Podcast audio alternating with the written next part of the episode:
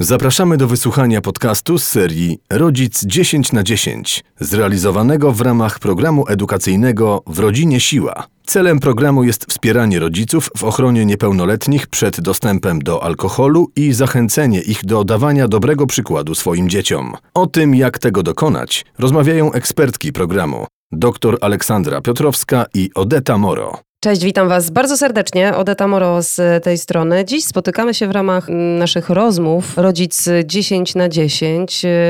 Taką grupę podcastów e, stworzę dla Was wspólnie z e, dr Aleksandrą Piotrowską, psychologiem. Dzień dobry, witam bardzo serdecznie. Dzień dobry, dzień dobry, witam wszystkich. Jesteśmy tu po to, żeby mm, trochę rodzicom pomóc, może trochę otworzyć oczy, może trochę odpowiedzieć na pytania. Y, za sobą mamy trudny czas, bo mierzyliśmy się wszyscy z dziwną sytuacją. Y, każdy z nas y, miał mm, zdecydowany brak kontakt ze swoimi rówieśnikami, czy to my dorośli, czy osoby bardzo dojrzałe, czy takie nastolatki. I myślę, że taki nastolatek mm, miał prawo przeżyć to Y, chyba najdrastyczniej. Y, czy tak mogło być? Och tak, wiesz, myślę, że nigdy wcześniej i nigdy potem w życiu nie potrzebujemy kontaktów z innymi ludźmi spoza rodziny, przede wszystkim z rówieśnikami, jak w okresie, kiedy mamy lat naście. Mhm. To jest okres dojrzewania, inaczej y, adolescencja. Rówieśnicy są nam wtedy potrzebni naprawdę jak powietrze. Na szczęście my w ramach naszego, naszego programu w Rodzinie Siła możemy o y, nastolatkach, o tych relacjach y, rodzic, dziecko porozmawiać sobie właśnie tutaj w trakcie naszych spotkań. Tak się zastanawiam, czy nastolatka w ogóle można zrozumieć, bo ja pamiętam jak moja córka była przesłodka, dalej jest, ale w pewnym momencie drzwi jej pokoju się zamknęły i z takiego anioła zamieniła się w zbuntowanego e, człowieka. Czy to zawsze tak jest? Czy mm, jesteśmy w stanie e, jakoś reagować, czy może nie reagować na takie sytuacje? Wiesz, różnie ostro e, przechodzimy przez okres dojrzewania dziecka. To zależy od, od, od, od wielu czynników w dużej mierze też od tego, co się działo przez wcześniejsze paręnaście lat między dorosłymi a y, dziećmi, ale generalnie rzecz biorąc, zjawiskiem prawidłowym, zgodnym z rozwojem człowieka jest to, że kiedy masz paręnaście lat, to musisz stopniowo zacząć uniezależniać się od rodziny, jakkolwiek by to strasznie nie zabrzmiało. Od mamuni się uzależnić, mm -hmm. no koszmar. Brzmi, Ale jednak brzmi groźnie. troszeczkę oddalić się, mhm, troszeczkę, wiesz, zacząć się oddalać po to, żeby zyskać niezależność, no bo przecież popatrz, y, masz lat 9, 10, 11, jesteś dzieckiem, wszystko załatwiają za ciebie rodzice, ale za 8, 9, 10 lat wszyscy będą oczekiwać, że będziesz osobą dojrzałą, potrafiącą przejąć za siebie odpowiedzialność i kierować swoim życiem. I ten właśnie okres dojrzewania, okres adolescencji jest takim okresem y, przejściowym, takim stadium larwalnym, naprawdę między dzieckiem a osobą dorosłą. No jak nauczyć się niezależności, y, odpowiadania za, za swoje decyzje i za swoje czyny, jeśli cały czas będziemy na takiej bardzo króciutkiej smyczy z rodzicami. Wiesz, to co, co określiłeś jako zamknięte drzwi do, do pokoju mhm. Y, dziecka, y, jest naprawdę zjawiskiem normalnym, ja bym powiedziała nawet niezbędnym i koniecznym, aczkolwiek no ale. No ale. One ale po udy, uży, zabetonowane. użyłaś jednego y, sformułowania bardzo ciekawego.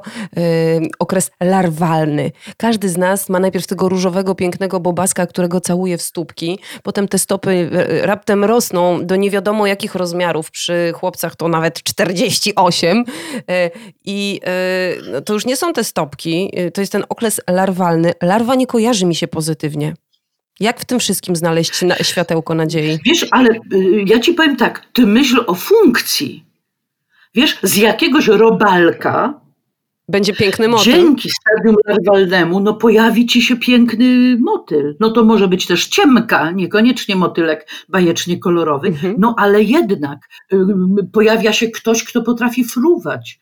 Y, Już nie tylko trzyma się bardzo, bardzo blisko ziemi. Wiesz co, tak gwoli ścisłości, to może sobie jeszcze y, uświadommy, że te parę lat między powiedzmy 12, 13 a y, 18 rokiem, rokiem życia, y, to jest czas, kiedy ty masz załatwić dwa zadania. Mhm. Jedno zadanie mm, załatwiane jest siłami natury. To jest po prostu doprowadzenie do tego, żeby organizm dziecka przekształcił się w organizm osoby, która sama zdolna jest powoływać nowe życie, czyli w organizm osoby y, dojrzałej i dorosłej. Y, To załatwia matka natura. My nie musimy nic w tym celu robić, tylko że równolegle nastolatek ma do zrealizowania także drugie zadanie, o niebo trudniejsze, szczególnie chyba dla rodziców, ale dla samego nastolatka to też nie jest pryszcz, czyli przekształcić psychikę dziecka w psychikę osoby Dojrzałej. no, dorosłej, jako tako dorosłej, prawda? No, dwudziestolatek, a dorosłość to też jest kwestia dyskusyjna. Niektórym nie starcza na to 30 czy 35 lat życia. Wyraźnie to zaznacza, że ciało nie idzie równolegle z głową bardzo często i że my, y, patrząc na nasze dziecko, widząc y, postawnego, dorosłego człowieka, musimy pamiętać, że w środku, w dalszym ciągu to może być zagubione dziecko. Wiesz, szczególnie w tych pierwszych latach okresu y, dojrzewania, to tak właśnie jest, że to pierwsze zadanie załatwiane przez naturę zaczyna być wcześniej realizowane y, i y, szybciej y, zachodzi. Czyli naprawdę idzie ulicą piękna, młoda dziewczyna. Nie wiadomo, dzisiaj to trudno ocenić, prawda? Czy to ma 15 lat, czy, czy, czy 19. Y, Wszyscy faceci się za tą dziewczyną oglądają, a ona idzie i myśli sobie, że widziała nową kolekcję ubrań dla Barbie, wiesz? Tak. I że tak ch- chyba jeszcze na pożegnanie dzieciństwa to jednak będzie rozmawiać z rodzicami, żeby jej coś tam zasponsorowali. To jest taki strasznie niebezpieczny, niebezpieczny wychowawczo y, Moment. okres, kiedy ciało już zaczyna być ciałem człowieka dorosłego, słuchaj, łącznie z, z obudzeniem się tych potrzeb, których działania rodzice się tak strasznie boją. Mówię o seksualności Tak. y, człowieka. Ona może budzić się, zanim obudzi się rozsądek. ona się budzi, zanim obudzi się rozsądek. To nazwijmy, nazwijmy wprost. y, U piętnastolatka czy u szesnastolatka y, dojrzałość płciowa z reguły jest już osiągnięta w przeogromnej większości przypadków, a niemal nie zdarza się, żeby 15 czy 16-latek był dojrzały psychicznie, żeby na przykład potrafił, wiesz, swoje y, nagłe pomysły, swoje impulsy y, kontrolować intelektem, który mu podpowiada, jakie mogą być konsekwencje określonych zachowań. Takie myślenie to najczęściej pojawia się, no, po dwudziestce. Czy są takie trudności, na które powinniśmy być przygotowani, yy, takie, które zawsze występują albo zawsze muszą występować, czy tutaj człowiek człowiekowi nierówny, każdy może być zaskoczeniem?